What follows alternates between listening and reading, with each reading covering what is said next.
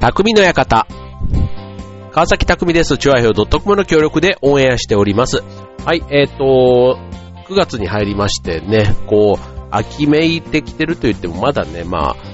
9月の頭なんで、なんか、昼間はね、ちょっと夏っぽい暑さはありますけども、こう、夕方以降になるとね、こう、やっぱりこう、夏の暑さというよりは、あ秋だなぁ、なんていう感じで、こう、天気がいいとというか、あの、テラス席とかね、あるようなレストランとかだと、すごく外でね、今まだ若干、この間ね、たまたま夏の終わりというか、うんと、ビアガーデンをね、やっているところにちらっと行ったんですけども、うんと、うん。まあちょうどそれ8月ま、一番最後のね、えっと土日のところだったんですけども、うん。まだね、こう、昼間の暑さと夜のちょっと寒、肌寒さのちょうど間ぐらいの時間帯だったんでね、なんかそのね、えー、ビールのこの美味しさと、この屋外の気持ちよさみたいなののバランスがね、絶妙に、そう、あの、僕結構暑がりだから、その、す、ちょっと涼、肌寒い感じが僕はちょうどいいんですけど、女性だとね、やっぱりもう、この肌寒さだと、ちょっと、あ長袖が、なんていう、そんな感じだったんですけどね、僕はだから、この、肌寒い季節というのはね、本当にもう、やっぱり、体のね、僕、満員電車とかもそうなんですけど、結構ね、みんなが全然まだ肌がサラサラしてる時にね、こう汗がダーッと出てしまったりするんで、こう、寒い分には非常に良いと。暑いのにはね、どうにもこうにもっていうね、20、26度ぐらい超えてくるとね、結構じわっと汗が出るな、みたいな。ね、よくね、それ太ってるからじゃないのとかこう言われたりするんですけど、このラジオを聞いてて、ね、僕の体型があんまりね、えー生匠をあまり知らない人から言うと、ね、別にそんなに太ってるわけではなくて、ね、えー、むしろ標準体型の中に一応は入ってるんですけども、まあ汗をかくのはね、代謝がいい証拠みたいなことでね、人はよく言ってくれるんですけど、できればね、汗をかきたくないなぁなんてこう思いつつなんですね。はい。で、えー、はい。秋が始まりましたということで、まあ月並みですけどね、もうこの9月10月っていうと、ね、秋で、まあ、ハロウィンなんていうところもね、もう、巷ではというか、こう、グッズとかもね、もう、パッと久しぶりにね、入った店なんかもうすっかりハロウィン一色になってたりとか、ね、こう、季節は確実にこう変わって、ね、こう、果物コーナーは梨が増えてとかね、なんかそういう感じだったり、ホームセンターに行けば、ね、ホームセンターに行けば、ね、何が目につくかというとね、キャンプグッズが結構目につくんですね。で、そのキャンプグッズの中にね、まあ当然ですけども、あのバーベキューのグッズなんかもね、まあこの秋に向けてということでね、すごいこう目立つところというか、に置いてあるから当然目に入ってくるんですけども、僕ね、バーベキューね、えー、結論から言うとね、あんまり得意ではない行事と、ね、あの、好きではないと言うとね、なんか嫌いみたいな風になって誘われなくなるから、あの、ちょっとね、言い方を気をつけないとなと思うんですけども、あんまり得意ではないんですね。で、えー、っと、じゃあ、別に嫌いか、食べるのが嫌いとかそういうことではななくて、あの、準備とね、片付けが、なんか面倒というか、ね、あとはまあ、天気にね、まあ左右されやすいとか、あと材料をね、こう、なんか絶妙な読みをしないと、ね、余ったら余ったで困るし、足りなかったら足りなかったでっていうことで、なんかね、この、うん、まあ、人数がね、多ければ、多け、多くてこうね、やってると責任じゃないけど役割が分担されてね、いいのかもしれないんですけど、なんかね、こじんまりしたやつとかは特にね、バーベキュー、うん、あの、まあ、手ぶらでバーベキューとかね、ああいったものであればっていう感じ。本当にだから、食べるだけに徹する、徹することができればいいんですけども、あの、準備片付けがあるっていうのがね、なんかすごい、こう、あのー、僕を遠ざけていたなーっていうふうに思うんですけども、そう。で、まあ、確かにね、あの、網でね、こう焼いたりして、なんかあの瞬間瞬間はね、すごく楽しいなと思うんですけども、やっぱり大変なのはね、まあ、準備より、やっぱむしろ片付けかなって思うんですね。で、例えば家族ね、4人でいて子供が2人とかで行ったりすると、当然片付けるのはね、えー、奥さんというか夫婦でね、2人で片付けないとダメになってくると余計にね、結構大変かなって。だから、そういうののね、あの、面倒が、あの、得意というか、苦にならないっていう方であれば全然もちろんいいかなと思うんですけど、そう。で、あとね、まあ、保管のね、えー、スペースとかも結構大変じゃないですか。テーブルだ、ね、あの椅子だ、食器だ、なんだ、ね、あのコンロだ、えー、ランタンだ、みたいなのがね、だから、キャンプが好きかどうかみたいな話になってくる気がします。だからキャンプって割り切ってしまえばね、そこまで行けばね、まあ、覚悟も決めて、当然ね、全然いいんですけども、なんか日常生活の中にプラスアルファでっていうにはね、どうなんでしょうね。まあなんか、庭とかね、ある、あまあ、戸建ての人だったりすると、片付けも意外とね、こう、台所というか、そういうところの往復をね、何度かすればいいかもしれないけども、もう外に持ち出して帰ってきて、みたいな、なんかそういうところがね、うん。だから、総合的に、総合的にというか、うん。えー、あんまり、えー、自分が主催でやる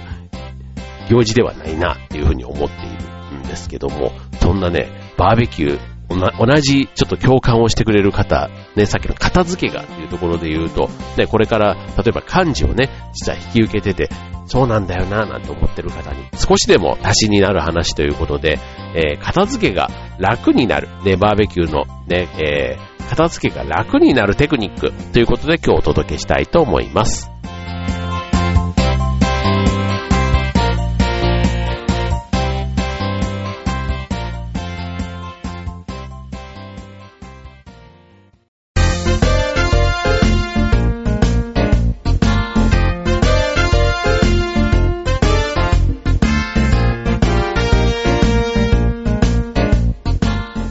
はい、えー、今日のテーマは、えー、秋到来ということで、バーベキューシーズン、ね、バーベキューの片付けテクニックということでね、まあ、バーベキューの中でも、えー、食べる云々の問題ではなくて、準備と片付け、ね、だから手ぶらでバーベキューというのが当然流行ってると思うんですけども、そのバーベキューの片付けをいかに楽にするかということをね、今日ね、お伝えできたらと思います。はい。で、えー、まあね、まあ、コンロとか網とかもね、まあ、汚れは当然ね、えー、使ったら使ったなりに目立つわけですけども、まあ、少しでもね、簡単に片付けができればということで、えー、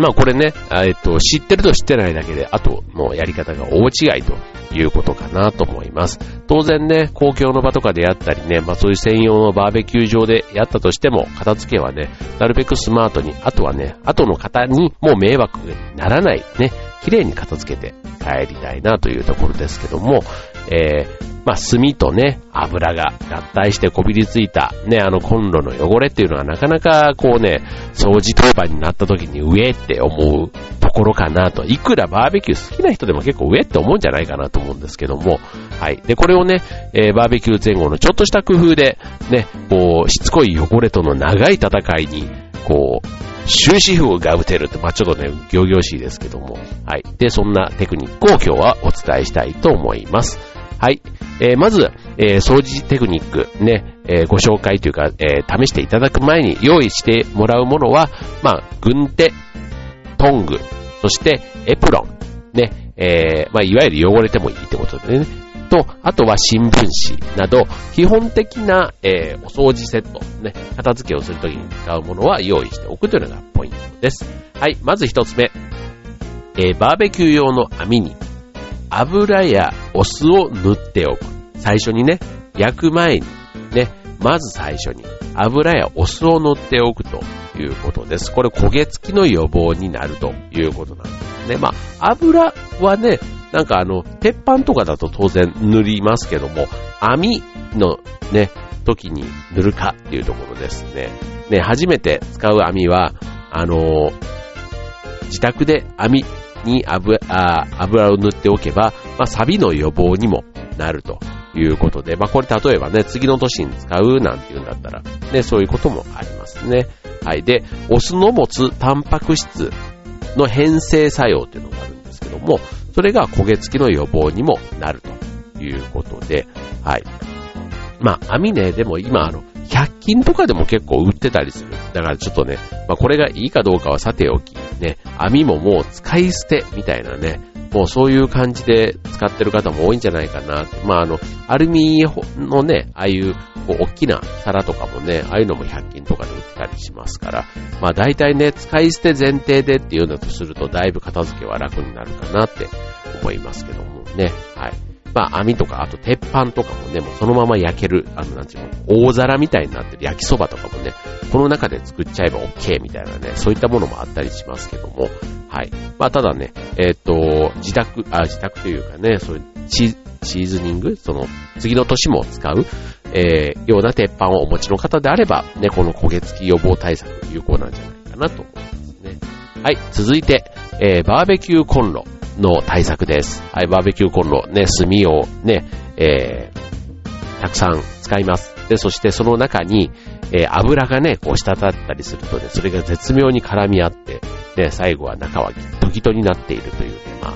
まあよくあるあるの話ですけども、はい、えー、バーベキューコンロにアウトドア用のアルミホイルを敷いておくということなんですね。はい、ほら、まずね、アウトドア用のアルミホイルっていうのがあるのが、へーっていう感じですけども、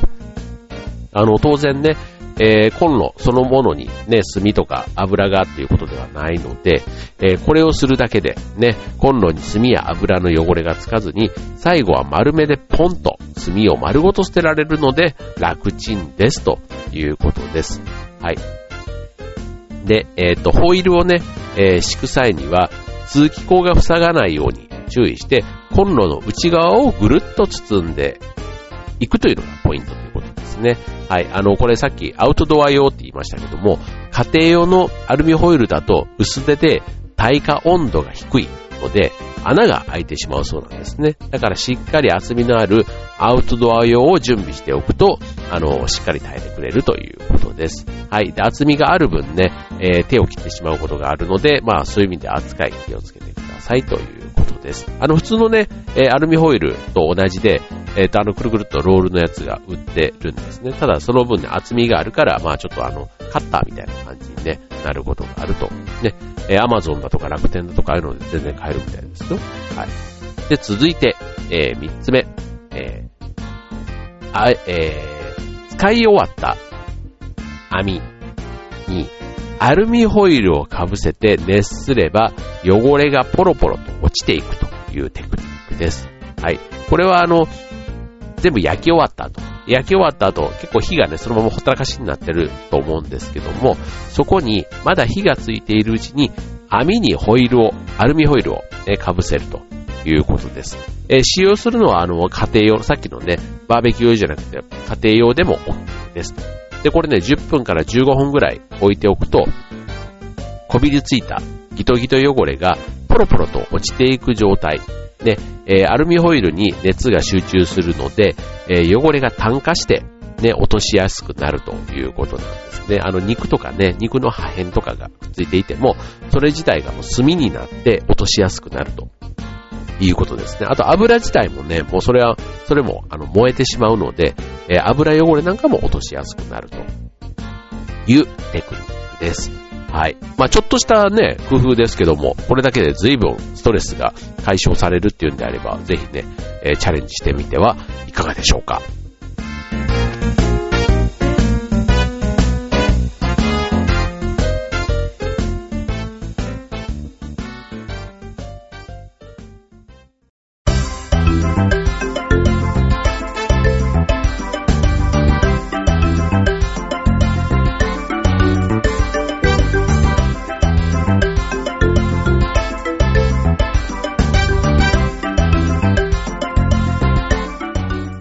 はい、えー、今日の匠の館はバーベキューの、えー、片付けテクニックということでね、えー、片付けをな、いかに楽に、ね、綺麗にできるか。まあ、時短テクニックとでも言った方がいいのかな。はい。まあ、ちょっとした一工夫でね、えー、随分片付けが楽にできますよというご紹介です。今日はね、6つご紹介していきます。えー、最初に3つご紹介しました。続いて4つ目。えー、洗うとき、ね、洗うとき、ね、皆さん何、スポン、ジとかでやってます？スポンスポンとか。スポンジ。ね、スポンジでやるとね、もうすぐもう油ギトギトになってね、もう手袋というかね、えー、なんかもう手も油まみれで、ね、その後、こう、なんていうの、洗剤が強ければ強いほどね、手荒れの原因にもなるみたいなところでね、洗い場はなかなか大変ですね。はい。で、えー、洗うとき、ね、こちら、アルミホイルでゴシゴシするというね、えー、テクニックです。はい。これ丸めたアルミホイルで汚れをこすり落とすと、えー、金属ブラシの代わりになるということなんですね。で、さらに、水プラスアルミから発生する金属イオンが、えー、殺菌や抗菌の効果もあるということなんですね。なんか、ああ、なるほどって、ね、えっ、ー、と、金たわしみたいなね、そういうのが、こう、備え付けのバーベキュー場だったらいいですし、持ち合わせとしてあればいいですけども、あの、普通のね、こう、スポンジ、柔らかいやつとかだと、なかなか落ちないんですよね。こびりついた、こういうなんか、肉、それこそさっきの肉の破片だとか、もう焼け焦げた、ね、さっきの炭で落としやすくなってるのはまだいいんですけども、やっぱ端っこの方とかね、なんかうまく、あの、炭化してなかったりする。そういうところは金属ブラシ、ね、うまくやると、えー、綺麗に落とせますよということです。はい、そして、5つ目。えー、鉄板編です。さっきまでね、網の場合を結構言ってましたけども、鉄板の場合、ね、えー、は、熱いうちに水をかけておく。ね、これあのー、なん、これもね、わかる気、まあどっちにしてもね、鉄板自体は冷めるまでね、なんかこう、網の上に置いておくことが多いかなと思うんですけども、熱いうちに水をかけておく。ね、この一手間がこびりついた油とか焦げがふやけて、ぐっと洗いやすくなるということなんですね。はい。で、注意したいのは、この後洗剤で洗いっぱなしにしてしまうと、逆に錆びやすくなってしまうということなので、えー、鉄板ってね、まあまあまあ、使い回しすること多いと思うんですけども、えー、長持ちさせるためには、こう、洗い終わった後、再度油を引いて、えー、鉄板を加熱し、余分な油を拭き取ってからしまうと良いということなんですね。はい。これね、まあ、そこまでね、ちゃんと丁寧にやってると、ちょっとバーベキュー通というか、ね、バーベキューのこと分かってる感じにもなりますけども、ね、やっぱりね、長く、物を大事に使うっていうのはすごく僕は大、あの、共感するので、はい。まあ、せっかくね、バーベキュー好きって言ってるんだったらね、そこまでね、きっちりやれた方がいいなと思うし、はい。まあ、ね、なんか鉄板錆びてるやつたまに確かにね、ありますよ、なんか。ね、なんか錆びてるだけでも食べる気というか、作る気が失せるみたいなところもあるかなと思うので、はい。まあ、使い終わったらね、次のためにきっちりね、手入れも含めて、えー、収納できればいいのかなと思いますね。はい、えー、ドドということで5つご紹介しましたが、最後、6つ目。えー、もし、当日洗えない場合、ね、これなんかはあの結構家族で出かけた時にね、まあ、その場であとバーベキューのその洗い場が混雑していたから、とりあえずね、あの、えっ、と、熱が取れたらね、なんか大きなゴミ袋とかなんかに入れて、ね、えー、持ち帰って、ね、えー、その場では洗えない場合、ね、せめて、ね、せめてというか、翌日には、ね、洗いましょうということなんですね。はい。えー、で、これあの、さっきね、まあ、やった、例えばあの、炭化させるだとか、ね、鉄板に、えっ、ー、と、水をとかね、えっ、ー、と、汚れを浮かしてみたいな、なんか最低限のことやれることはやった方がいいかなとは思うんですけども、はい。で、えー、翌日、やって、えー、きっちり手入れはね、えー、新聞紙とかに包んで、えー、ビニールに入れて保管するみたいなところをちゃんと網と鉄板に対してやってあげると、またね、えー、まあ、秋が終わって次は春とかですかね、春とかね、一年に一回しかやんないところもあるかもしれませんけども、ね、開けてびっくり、鉄板も網も錆びまくってた、なんていうことがないようにしていただけるといいかなと思います。はい。ということで、えっ、ー、と、6つね、え、片付けのテクニック、ね、楽々テクニックということでご紹介しましたが、ね、さっきね、あの、網、ね、100均とかで行くと、あの、使い捨てがたくさんあって、ということですけども、あの、できるだけね、やっぱりゴミは増やさずにたい。まあ、そね、まあ、ゴミってね、やっぱりこう、その場で捨てなくてもね、いずれゴミにやっぱりなってしまうわけですから、うん。だから、あの、そういうゴミをね、なるべく少なくするみたいなことも大事かななんて思うので、まあ、例えば紙皿よりはね、えー、っと、そういうなんかカトラリーっていうか、ね、えー、っと、その食器をね、プラスチックなのか、ね、金属のやつなのか、まあそういったものをね、まあ使い、洗えばまたね、再利用できるものを持参するとか、ね、あとコンロもね、えー、メンテナンスをして丁寧に使う。ね、食材も無駄なく捨てる分を、えー、少なくできる。ね、使い切るみたいなね。まあそういったところがね、こう、あの、のバランスが結構、だから頭を使うイベントのような気がしますね。確かにね。そう考えたら。ね。だからあの、ね、自分の欲しい時にその分だけ、えー、頼べば終わりではなくて、あの、手ぶらでなんとかみたいなね、全部コースで出てくるようなものでなければ、自分たちで、ね、飲み物、食べ物も買い出しに行ってなると、意外とね、この人数に対して、このメンバーに対して、何がどれぐらいあったらいいのか、みたいな、量の調整をするじゃないですか。ね、なんかそういったところなんかも、結構、センスが問われるイベント、行事なのかな、なんていうふうにも改めて思いますね。はい。で、えー、これね、掃除を楽にする。ね、楽にするって、だから何でもそうなんですけど、別にね、あの、これね、頭がいい人じゃないとできないかなと思うんですね。はい。で、これ、いろんな工夫、ね、えー、工夫の範囲かなと思うんですけども、まあ、これ別にバーベキューに限らずなんですけども、片付け、掃除とかってね、本当にね、頭を使うなって思うんですよ。で、まあさっきのね、で、プラスアルファでゴミのことまで、ね、ゴミを減らすっていうことまで頭が回るかだとか、あとはね、さっきのこの、ね、洗剤を使って、ね、強い洗剤で洗うとかではなくて、ね、えー、なんか一工夫すると、洗うことへの負担も減らせられる。ね、そんなこう、自分も楽で、環境への負担もね、軽くなる。そんな片付けの仕方、ぜひね、えー、皆さんだけじゃなくて、周りにいるね、方にもご紹介いただけると良いのかなと思います。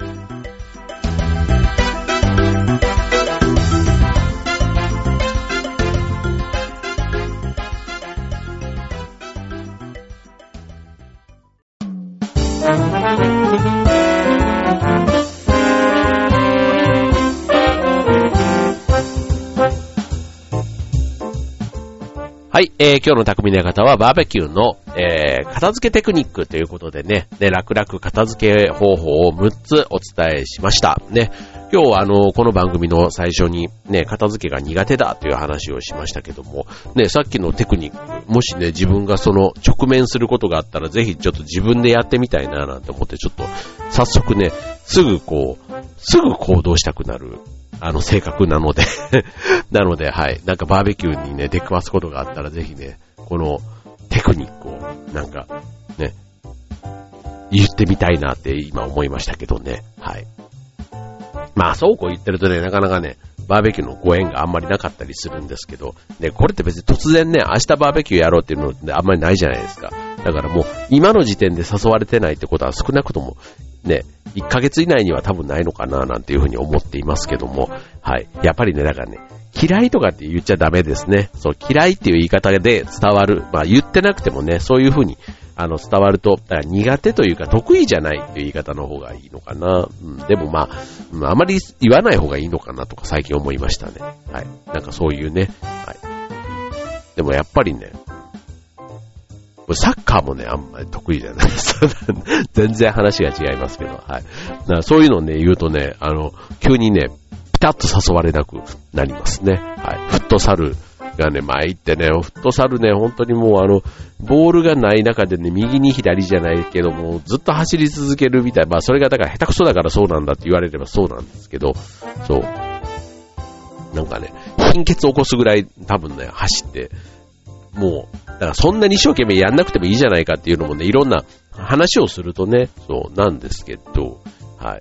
まあそんなこんなでね、秋、ね、いろんな秋があります。はい、食欲の秋、スポーツの秋、えー、まさにこれからやってきますので、はい、皆さんね、えー、素敵な秋の準備、今からぜひ始めてみてください。バーベキュー行かれる方、今日の話、ぜひ参考にしてください。はい、ということで、匠の館、ここまで、バイバーイ。